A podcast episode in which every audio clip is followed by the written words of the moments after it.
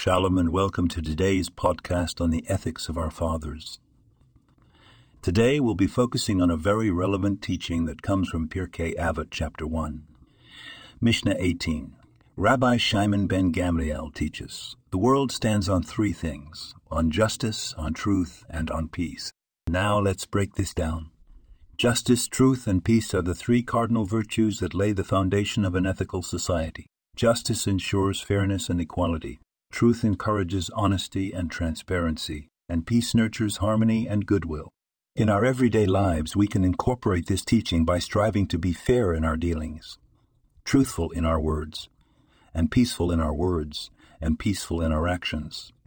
If we aim to uphold justice, truth, and peace, we contribute to the stability and moral integrity of our world. In the workplace, justice could mean treating all employees equally truth could translate to maintaining honesty in our transactions, and peace could imply resolving conflicts amicably.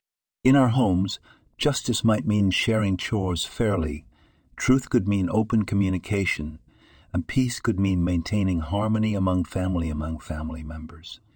Imagine what our world would be like if we all held these values high justice, truth, and peace.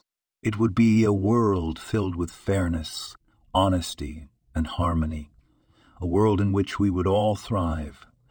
It's a simple yet profound teaching from our sages, one that we can apply in all areas of life, and it's a reminder that our actions, big and small, have an impact on the world around us. Thank you for joining us today. Remember, in the words of Rabbi Shimon ben Gamliel, our world stands on justice, truth, and peace. Let's make sure we do our part. This podcast was produced and sponsored by Daniel Aronoff.